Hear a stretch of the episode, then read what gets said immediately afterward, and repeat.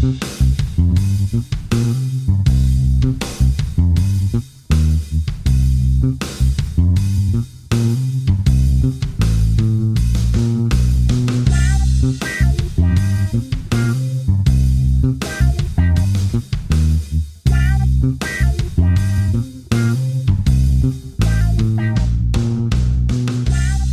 there, listener. What do we think of Generation X's rage, angst, frustration, and a generation that wanted to change the world then and there, but didn't quite know how to bring it about? Sandwiched between the all conquering baby boomers and the it's all about me Generation Y and millennials. Generation X stood for something more a generation with a social conscience, a generation that wanted to be kinder to the environment, a generation that wanted to be harder on big business and corporations, not happy to toe the company line. Generation X sought meaning in what they did, seeking the spiritual side and how they could benefit mankind. But what happens to all that rage when you turn 40 or 50? Milestones that many Generation X's are now passing. So, what happens when Generation X turns 50? Joining me tonight is the mastermind behind tonight's topic. Hello there, Kurt. Hello. The sartorially imaginative captain. Good evening, Captain. Hi, Princess. How you going? Oh, I'm I'm tickety boo. Our resident granddaddy. Hello there, Sid. Hey, Princess, how you going? Oh, I'm fine. Coming to us from Anastasia Land, the high flying and brilliant Lavagi. Tu vas bien ce soir, Lavagi?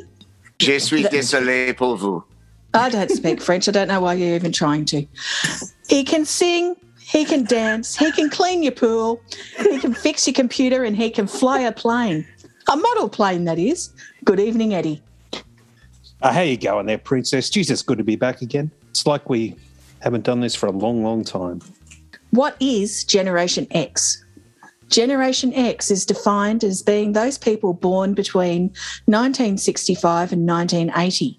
The heyday culturally for Generation X was arguably between the late 1980s until the end of the early noughties, but there have been further influences that carry through into the current day.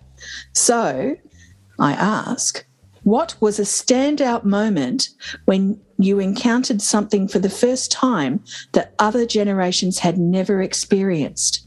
And did it change your life? And I'm opening the discussion. Well, the one I could think of for me, Eddie showed me a thing called the internet, and um, I was just amazed with it. And I, I put some searches in about bands that I was into, and I just couldn't believe it. It was just this unreal, incredible moment. And now, like, that's part of the everyday life. I probably access the internet all day, every day. For me, that was a standout moment that came, the Gen X's that didn't exist for others. The thing that came to me was moving away from home. It's more on a familial generation within the family, I was the first one to do this. And I moved away from home after school and went to uni in Canberra, where I knew no one. I made a complete fresh start. And I was the first one in my family to do that. Um, probably for me was the, you know, seeing a computer. I remember we, I grew up in Canberra and we were featured on the television because our primary school was the first school in Canberra to get a computer. And it was sort of, you know, the box computer with the green, sort of green and black screen. And, um, you know, we actually used that as part of our schooling. And so that would have been in 1986 that that happened. And then um, for my 21st birthday, I got a computer, so one that was actually in my home, and it had like the the dot printer on it, and you know you had to buy all the paper, and you know to see how technology and everything's changed now, even just what we're doing tonight on you know mm. Zoom and podcasting and all of that. Just it's incredible to see that in my lifetime it's gone from something so basic which was cutting edge technology at the time to now it's just in our face and we can't even do anything without technology, really. remember having to type in things in MS DOS to get anything to happen. and you thought it was so clever. And now we just hit a button and all the programming's all way, way, way back behind the face of what we're doing. One of the things I noticed the most was going to see a live show. First band I ever saw, Dire Straits, 1986 at the Entertainment Centre. And that just blew me away to see these people that we used to watch on MTV and uh, on Rage and all that in person. Just amazing. It was uh, and it was incredible because they had the big screens up, and I'd never been to a concert before, so I never knew how they did that. We were so far away from the stage, but the entertainment center was just an amazing place. It didn't matter who you saw or where you were sitting in that place. You you, you had a great experience. I think they, did for a did long like time. 26 shows, but I think Pink now has, I think someone went has past. overrun that. Yeah. Yeah, Kinks, yeah. Kinks got the record, I think. And Yeah, we were in the but, last um, show, the very last show that Dire Straits did there, the one they televised. I've got that on VHS somewhere. I remember I couldn't get the tickets. I watched it on telly and recorded it from home. That was a real standout memory. I think the standout for our generation wasn't just the internet, but that beginning of access to information at our fingertips and what that meant. Suddenly, we could confirm, we could research, we can get good information, bad information. It was like the saturation of information that we could get that I think that changed things it changed probably how we saw the news. It changed how we researched. Uh, eventually, it changed how we shopped. It had an integral part of our life. The world is so different when you look back to that time to what it is now. Back then was just the emergence of these things. We were lucky enough to see that emergence, I guess, but it wasn't nowhere near as widespread and nowhere near as prolific as what it is now. And Oh, absolutely. Yeah. when you look at it, like Correct. I mean, try we and were, find we were there. try and find someone who hasn't bought something online or hasn't interacted in some way. it's near on impossible. For me, I think probably two things. Number one, given that Gen X is the shortest generation in time period compared to the others, and the amount of stuff rapidly changed. We went from, and with the advent of computing, that was really the domain of big business and the large corporations that could spend a lot of money and a lot of resources on it. That very short period between when they came in and when all of a sudden we've now got personal computers. And once again, a very short step again from the PCs, your, your desktops, to a laptop and a portable device hmm. to then your mobile phones. Now, for me, considering the huge leaps that there were in the physical technology rather than what I perceive now tends to be just upgrades of existing technology. So a little bit like your mobile phone, you go and buy, you go and get a current model this year, you will get two years or three years out of it purely through software upgrades. When you then go and upgrade your next phone, it's basically the same device, just with a little bit upgraded internals. You go back to computing, personal computing, and then mobile devices. They are three very big leaps in a very short period of time. That's probably the biggest standout thing is just the amount of innovation that occurred over a very short period of time. And it wasn't just in um, IT or the internet or anything like that. They facilitated a lot more innovation in that very short period of time. Did you hear that it was announced sort of this week, last week, that um, in the EU has actually sort of made that all devices that are going to be made have to have like the same charger USB C. Um, yeah. input. Yeah, Wow. yeah. USB C. Things being obsolete so quickly. Well, chargers are about to be obsolete because it's about to be all Yeah. wireless electricity. Like, Yeah. So just by having your phone on, it'll wirelessly recharge it. I think the point that you're all making was something I was thinking when Bargy was speaking. We've entered the age of manufactured obsolescence where things are designed not to last very intentionally. We- We'll get a phone that we'll be lucky to get two or three years out of. Uh, we'll get a computer, which Moore's Law will say that it'd be out of date after like two years. Uh, things are just not designed to last these days. But I think, it's just with the speed thing. that things are developing as well. It's like But I don't think it's just it's just technology. Um, even like the simple filament in your light globe, things are designed that they, they will break after a certain shelf life to encourage you to keep buying because businesses have turned this into a model. Generation X was the last generation to have real freedom as children, able to play outside until the streetlights came on, catch the train to the movies by yourself. How do you think this loss of freedom has affected your own children or will affect future generations? Now, I know we've all got fantastic memories of going off and doing stuff when we were kids.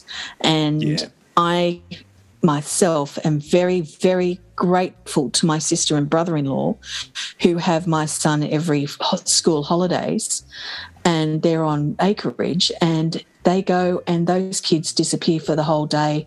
They go and they drive the bush basher car. They go and saddle a horse, go for a ride.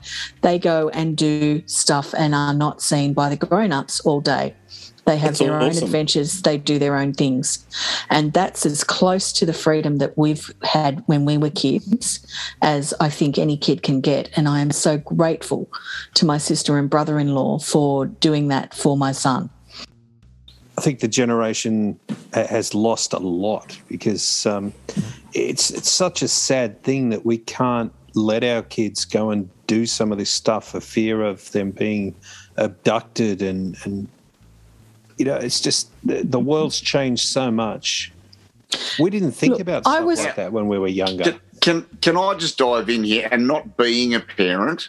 Of course, I'm an expert. Um, Goes without saying.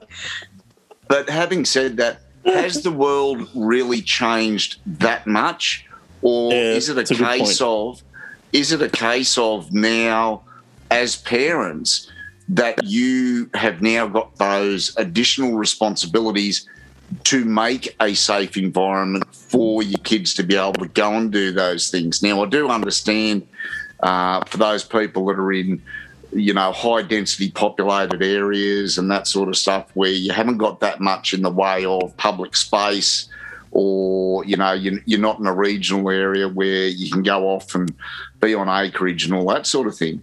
But do you think that it's more of a perception that you've now got to provide that environment and that safety in that environment rather than it just being there? Partly yes and partly no. Partly some of the stuff that we did when we were kids was inherently unsafe. oh, I used to get on my bike without a helmet, head off out on a road that was barely wide enough for two cars and have cars hoon past me. And I have driven on that road as an adult and thought, what the hell was I doing on a bike as a 10 year old out along the river flats where these cars are screaming past. And then you, Bargy, you, Eddie, and me, and all the other local kids, when they were building the highway bypass passed our um, near where we lived when we were kids. Yes. And we used to go and play on the building site. We used to play in concrete pipes. We used to climb all Yeah. over it. Yep. It is a WHS nightmare. I was talking today about how we used to, Dad used to take us to the rubbish tip, and you just sort of turned up there, and me and my brother would walk on top of mounds of rubbish and find stuff and bring loads of stuff home. Whereas now you're just like you wouldn't even dream of doing that. God, We- you wouldn't be getting. You, in. you wouldn't be Needle allowed stick to. trees for a like- start. yeah, I know, I know. It's crazy. Was I it used to a big deal where I live to, to play in the drains that were locally. we had these big drains and things, and it was nothing to go in there, you know, and, and stuff. Yeah, unbelievable.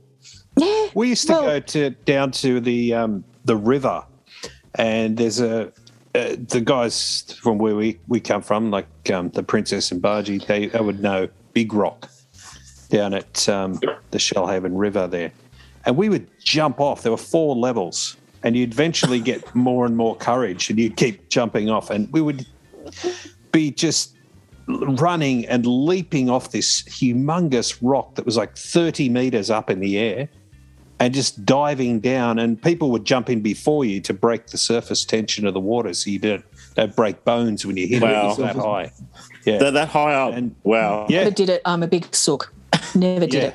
Oh yeah. Think we- about we went through a this. I wonder, like when you're at school, how many times do you remember kids would get like a broken arm, maybe broken leg, and now compare it to kids going to school? I saw my Oh, yeah. Grade teacher. Yeah, I think the world's Saw my over when they sixth come to grade- school with a cracked nail. I saw my sixth grade teacher throw a student onto the ground and break his arm. And he got in more trouble off his parents. Mm-hmm. and, that, and that guy was still our Oh, teacher. you're kidding. I'm serious. I'm serious. I remember a girl in, in my class, Lisa, she fell off the top, broke it, landed on her arm, broke it in two places. it was hideous, you know? Break, bone through Well- the skin and all the rest of it. And um, Well, I mean, how, how many schools nowadays still have those steel monkey bars and all no that one, sort of thing? no one has that stuff anymore. That's all well, long gone. My son went to an infant school, so it's only from kindy to year two. Yep. And within term one of when he was in year two, five kids fell off the monkey bar and broke their arm. Wow. And they had they had you know it was that sort of modern monkey bar stuff. With they the had foam that, underneath. that yeah, they had that sort of soft foam. But you know they just fall and their little you know little arms are just I mean they're all green stick fractures, but you know it happens. You Well. I was I was just going to say, to be fair, kids' bones are designed to break like that. yeah, Yeah. yeah. Um, it's part of what they're designed to do. Some of the shit we used to do when we were younger was so dangerous, like fireworks. Who didn't like make Oh, bungers? yes. Oh, I like. Male I used to I'm love from fires. Canberra. oh, Oh, yeah, We- that's right. we had fireworks twice a year and and my dad used to work out in the sort of industrial suburbs right next door to the factories that would set up for the month before and so he'd just bring home boxes of the stuff wow.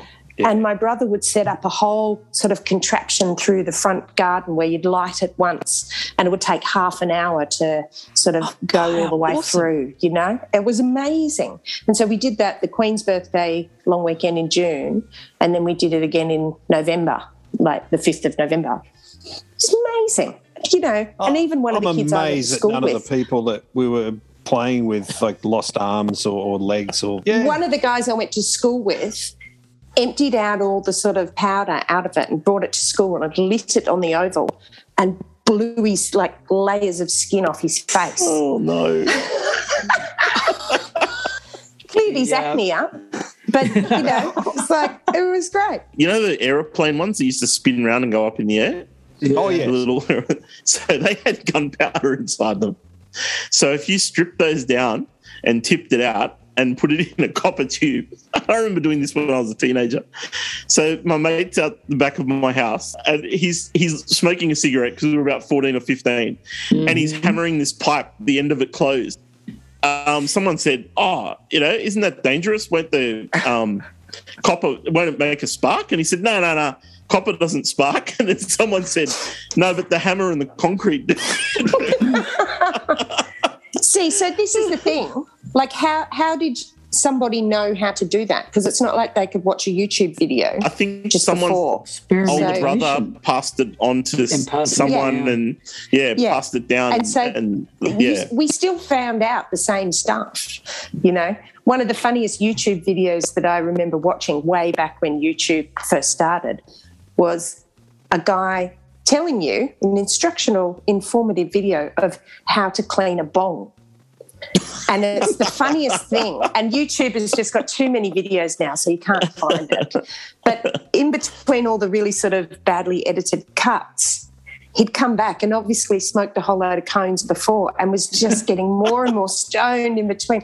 It was just brilliant. But this, when did YouTube start? 2004? Early 2000s. Mm, yeah, 2005. Isn't so there like that long ago?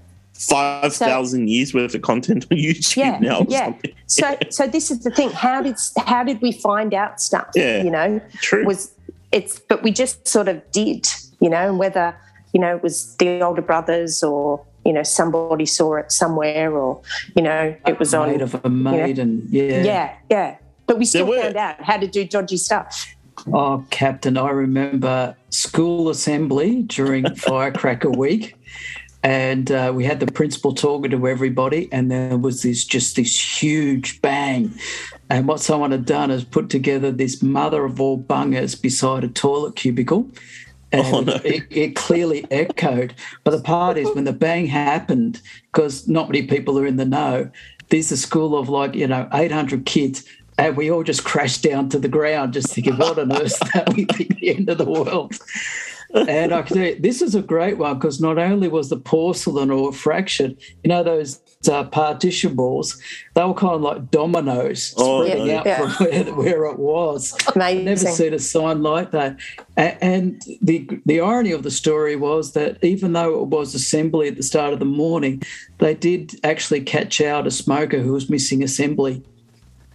It wasn't just blown had out, blown up. He happened to be having a smoke out with the toilet He got the shock of his life. He got the- you know, I don't know if it's like I think I've got to quit smoking now. Wow. Apparently, he couldn't hear properly for about two Oh, or three you'd be days. deaf. Yeah. Oh. Yeah. oh, I, I do, jeez. it, in a not so light moment, I do remember two serious incidents. Just to think back to Bargy, what he said about was the world different back then? I don't think it was terribly different. So, two girls walking to school in primary school, I guess we would have been about fifth class. They were in my class. They were approached, and a man tried to coerce them into getting into his car. Hmm. And one of the girls ran into a nearby house and knocked on the door, and then they and that person came out. Luckily, someone was home, and they came out, and the guy took off. And another time, some kids from my school, not that I knew though, were approached in the park near, near that was near the school. So I think stuff. I think there were still dangers out there, but I don't think there were as many possibly. Yeah, that's a, a really good point. I mean, is the world different now, or is it always been the same, but we're just hearing about a lot more of this stuff now? I- I think Um, the perception of it is more acute. I, I, reckon I statistically, it's probably safer now than it's ever been.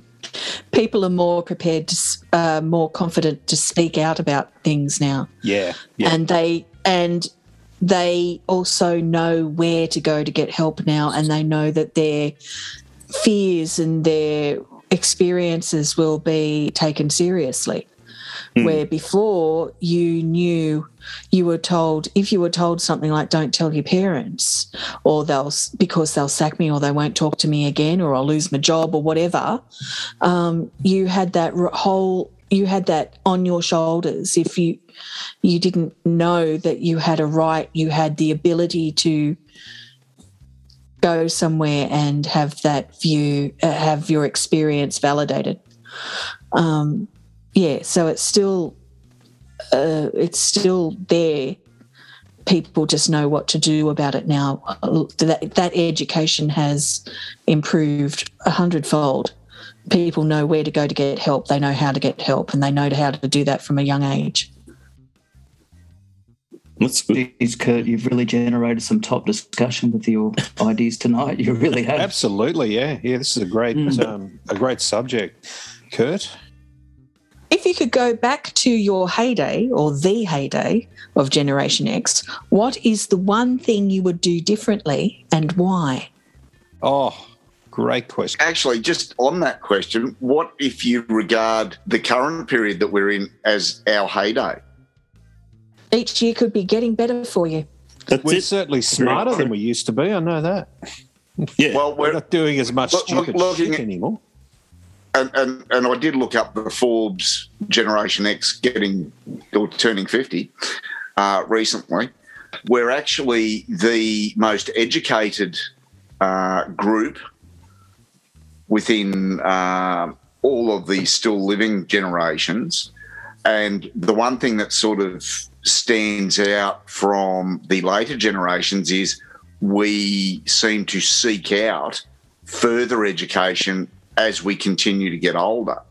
Whereas um, Gen Y and the millennials, they look at schooling and education as just an early block that they get done and out of the way, and then they want to come out, come in and become a CEO somewhere.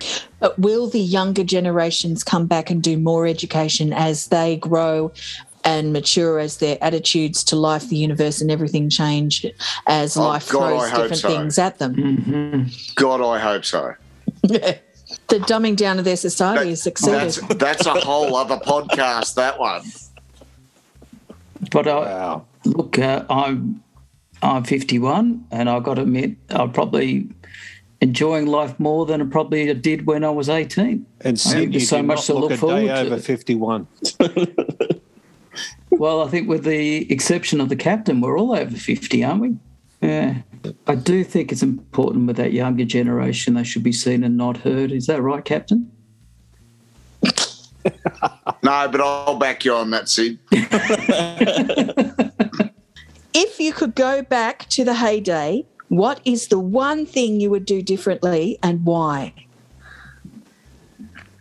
I'd see more bands. I didn't see enough, and I really regret not seeing INXS when they were youngins and um, Midnight Oil more. And I would have loved to have seen Weddings, Parties, Anything when they were really going for it. Yeah. Yep. Um, I, I'm just sorry that I didn't get to see as many bands as I could have. Although I did go and see Mossy after Tucker's Daughters came out at the refectory at uni, and only six people turned out because he only had one song. But Yeah. you know, It's a memory. I, I- Memory. when yeah, when uh, when people say Gen X, I think I automatically just think of music Yeah. and the, the timelines of music. I, Yeah. you know, I don't tend to sort of crap on, you know, millennials and the baby boomers and you know, think about all the things like that. When I think of Gen X, I just think of music and what was going on at the time. Music was And- the biggest change, I think, during Gen Yeah, X and time. and certainly the change you know i used to be able to sneak my way into a concert and not pay i used to be able to sneak backstage and get all my stuff signed i used to be able to talk my way through with the bouncer to get into concerts i've seen some of the most incredible bands for free whereas now you know you get strip searched and if you step out of the line you get tasered Yeah. you know, when you're at a concert and it feels very, you know, un rock and roll. You know, when you're going to see mm. your favourite band at Qudos Arena and you've been, you know, strip search and the fluoro lights are on and, you know, you have to stay in your seat and you can't stand up. And that, that certainly, that was the heyday for me. Yeah, it's it, it's. I'm, I'm very much the same between Princess and the Captain. Around, I would definitely go and see a lot more live bands. The one that really sticks with me, and um, you'll appreciate this, Eddie, was the uh, night that we went to the Oils at Enmore Theatre. oh yeah, Oh, yeah. That was, I would have to say, the best concert that I ever went to. Um, They you were I've on been to a few fire that night. They were on fire, but the thing was, it was a really small theatre. Yeah. It was a small um, crowd, and they just went off. And I've been to a lot of other big theatrical type performances Yeah. and all that sort of stuff that aren't even a, a shadow to, to what the Oils did that night. Well, that Um, night I didn't move because I was absolutely mesmerised. Normally you bop around and you dance and you sing and all the rest of it. I just stood there like a statue because I was absolutely mesmerised. They just went off. It was fantastic. And, and I think with the um, what you were saying, Captain, around nowadays, where because of the security requirements and everything else, it's gone from that real fun, emotive experience to a very um, sanitized process. Yeah. Very clinical. yeah, and we all, we all now. have to be out of here by 11. Yeah. Yeah. Yeah. Mm. Yeah. Yeah, like So you know, I I crowd surfed at Nirvana at the Hordern Pavilion at the big day out, 1992. Yep. That's what that's my big regret. So Nirvana played at the Phoenician Club two days Have you never before. crowd surfed? Yep, the Meanies went on first. Yep. I went there to see the Meanies. Oh, and you left. So I left Oh, you after the idiots. Meanies finished to go to the um, Lansdowne Hotel where um, a few other bands were playing that were really cool, um, who I'm just trying to think of now. And um, and I left. I didn't stay for Nirvana, but I did see Nirvana at the first big day out at um, the Hordern Pavilion, where you were Yeah. crowd surfing captain. Yeah, yeah, yeah, You, you might So have I- pushed her along. Yeah. So I, I was right up I the back near the um near the so the best place to stand at the old Hordern Pavilion was next to the sound desk, um, which is kind of what was always to the back in front of these glass windows. And so if you stood there, you got this awesome mix of the gig. So I always used to stand there. So I was far from the front. Yeah, Sorry. so I, well, I, well, I was because everyone left from there and then ran into the Hordern Pavilion. But if you actually, you could actually get underneath all the seated stalls. Yeah, So yeah, you can yeah, yeah. run down to the side and then get to the front without actually those having to go through the go crowd. underneath. Yeah, yeah. So that's how I got to the front. Yeah. Yeah. I remember that the um the clouds stopped playing because they heard Nirvana were on. Yeah, because they they were were on one on of the stages the, out. So they were on a bigger stage outside, and they came Yeah. in to listen to Nirvana, then went back to their gig.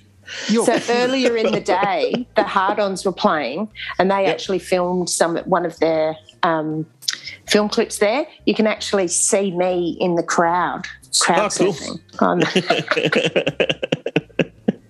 And that's that's another thing which these generations have. I mean, I used to live in Newtown or Camperdown. You go for a walk on a Sunday afternoon, there'd be a band playing at Yeah, the Sando.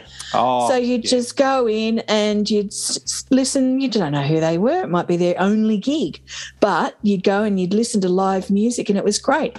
And one of my other favourite gigs was Hunters and Collectors at the Phoen- Phoenician Club. That's not there anymore. And another Fun. great one was the Whitlams at um, Annandale Hotel, which Yeah, was the first gig they did after Stevie died.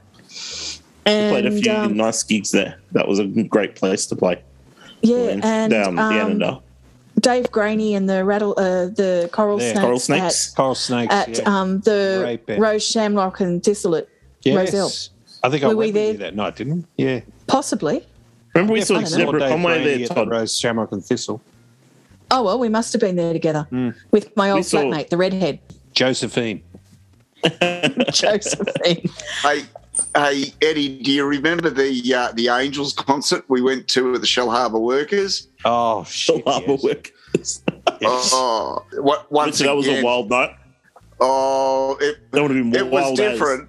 It, wa- it was different. It was got got a bit sporty towards the end, but it was a good yes, night. it did. Doc Neeson. Wow, what a what a cracker of a performer that guy was. I, I actually, got a back to the Angels, I saw them once down at the Huskisson RSL. And, um, Jerry's band Oh, was wow. supporting them. So I was down there roading again. And halfway through the Angels set, Doc Neeson and Rick Brewster go off the side of the stage and start having a fist fight in the middle of the gig. Next thing, Doc Neeson comes flying across the back of the stage, crashes into the drum kit. He gets up and Brewster jumps him again, and then the roadies pull them off, and then they come back on and start the next song. It was the most incredible Wow. thing I've ever seen. I was side stage for that. It was unbelievable. I've got a couple of baby boomer friends. You know them, Eddie, from work. And they used to Yes. get around and they saw, oh, so many bands back in the day. And one of their favourite things they used to do was go and see a band. And then at the after party, you know, there'd be a place and there'd be a staircase or whatever. And they had some fake um, dog turds and they put them down and then just stand back out of the thing and watch people's reactions as they came past it one night and as they'd walk past it. And this one particular night they were doing that standing back in the shadows watching people. And doc neeson rolls up and sees what they're doing and spends half an hour standing with them chatting killing himself laughing with them. Thought it was a great old joke. And they loved him. They they said they um, he was a true gentleman. He was, yeah. My sister took me to see uh, Midnight Oil. At, took me to Capitol Theatre to see Midnight Oil. And I would have only been about 11 or 12, and she would have only been about 15 or something like that. And it was head injuries or something like that, I think. And all I remember was this there was like just them on the stage. And the spotlight following this bald head that ran around. And then we were standing near mezzanine level, whatever it was, and it was actually flexing up and down. It did that night at the Enmore too. They've got a mezzanine there, and when we saw the oils, Yeah. it, we, No, it, It was, was the plaster up. coming off the walls that had me a bit worried. oh, It was an old building, It wasn't Crazy. oh yeah.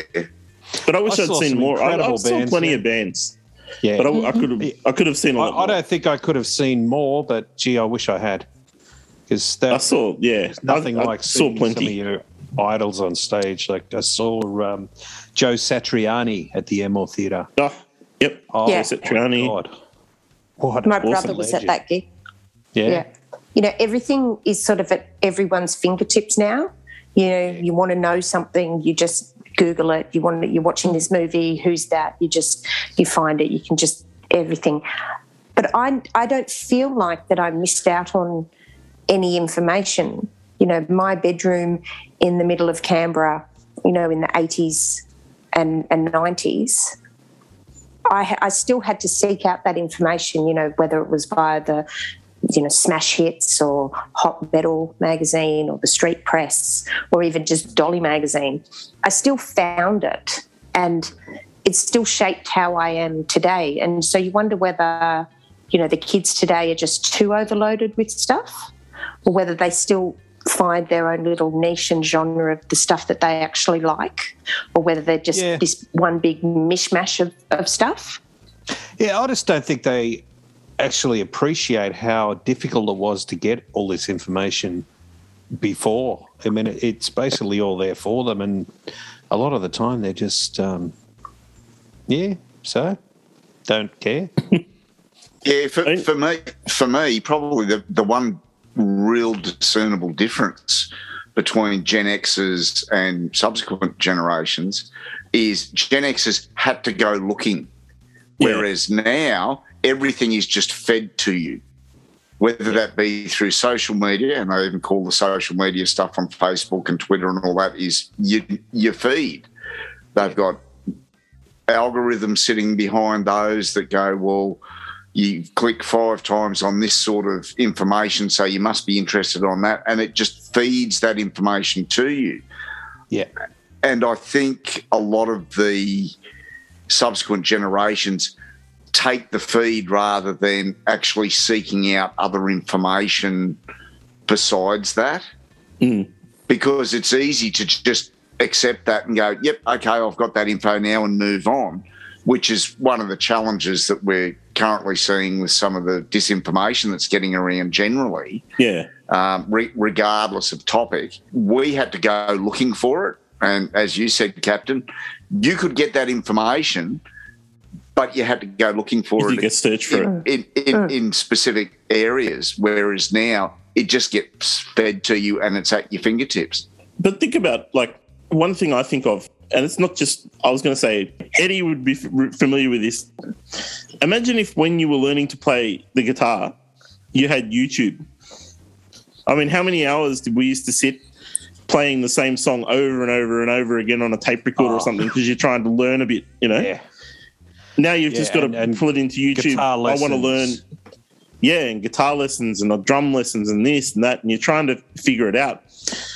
There's so many more resources now. I mean, Oh, in, How many years you want to would you learn to save play yourself? a song now? You just jump on the internet, you pull up a tab chart, and it's got yeah, tab chart, and you go. Strings. written down and where you put your finger. You don't even have to know what the chords are called anymore. How many of you have bought a consumer product, regardless of what it is, whether it be a kitchen appliance, a car, whatever, and then instead of reading the manual that came I never it, you go on to you, you go onto the internet to have a look at a video that somebody else has done on it. Yeah, never, never do I ever look Yeah. at the manual ever. Manuals But are I never only ever have. ever as a last resort. Last you know resort. what? I like turning pages. Yeah, So I'm, I look at the manual. I like turning Yeah. pages. Yeah, I'm a bit OCD like that too, Princess. I've never looked at And I'm not ashamed to say it. dumb my way forward. Listen, there's a company, and I can't think who it is. It's an Australian company. Could be someone like Bankwest or some sort of health insurance. and they're advertising the fact that they've turned their terms and conditions and sort of you know product disclosure statement which normally would have been pages of small text hmm. into a video format so you know an, an infographic type thing so you can go and watch that instead of reading the fine print You know what? For people with dyslexia, that'd be great. yeah absolutely but, but who, whoever whoever actually reads it we just go yes agree and do it whereas you can No one actually reads. No, Right. no.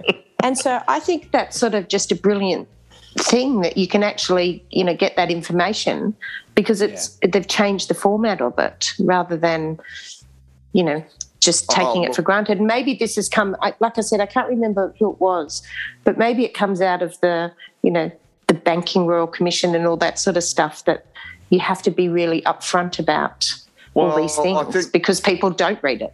Yeah, I think a lot a lot of industries have looked at the advantages, and we've got it in ours as well, where you've got to make your information as accessible as possible, and I think that's a great thing. Mm, absolutely. An observation, which I've always wanted to know why, and have we actually evolved through all the generations? Suitcases with wheels. so we started off with no wheels on suitcases that we had to carry. And I, I mm. went overseas and had to carry a suitcase and you had to mm. you know, get, get the trolley. Then we went to, someone said, well, why don't we put wheels on it? but we won't put four wheels we'll just put two wheels so we can drag it and then it took about another 10 years to put four wheels on it where we just have to push it it's like how dumb are we like No. we invented the wheel and it took this long to put four wheels on something that we use where we, whereas we have cars we have bicycles you know all of that moves what are we doing Wow. You know, I've only just bought a suitcase with four wheels on it last week. yeah because Isn't I'm amazing? taking well, I'm taking all my work equipment, all my tools of trade to and from work every single day because I'm on and off at work. So, and I, there's only so much I can carry. So, um, yeah, I bought myself a little one, and my girlfriend at work, we discussed it. She's done the same, and I've bought a pink one. And she said, "You've bought pink?" I went, "Yes," because you know, no, um, things get stolen at courthouses so often. No one steals pink stuff. fair enough That's clever. Well, listener, Generation X are lucky. We have had the best of experiences. We were free kids. We could disappear, play without parents hovering. We could ride our bikes forever. We were there when computers got going. We were the kids that got taken on school excursions to see the one computer the local council would ever need. And then we grew into the adults that had to provide laptops to our children to use at school, and we ordered those on our laptops. We are also the latest generation to be caught in the generational squeeze, with rapidly aging parents that need assistance, but we're still raising children at the same time. Thank goodness we had the best music.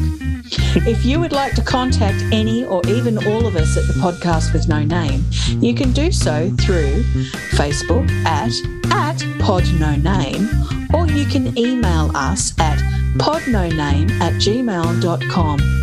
Thank you, Sid. Thank you, Bargy. Thank you, Kurt. Thank you, Captain. And thank you, Eddie, for joining us all tonight. Thank you for listening, listener. And we'll be back soon with another episode of the podcast with no name. I think we've just aged ourselves because we don't have an Instagram account. Yeah, yeah Tons look, of we stuff. should use this as a scaffold. Off. Just That's think the so heights we could climb to on that scaffold. Oh my god! You know that's um, Oh. never. This is never going away. I want to open a company, the scaffold with no name. Oh, fuck off. Get print t-shirts. The whole lot.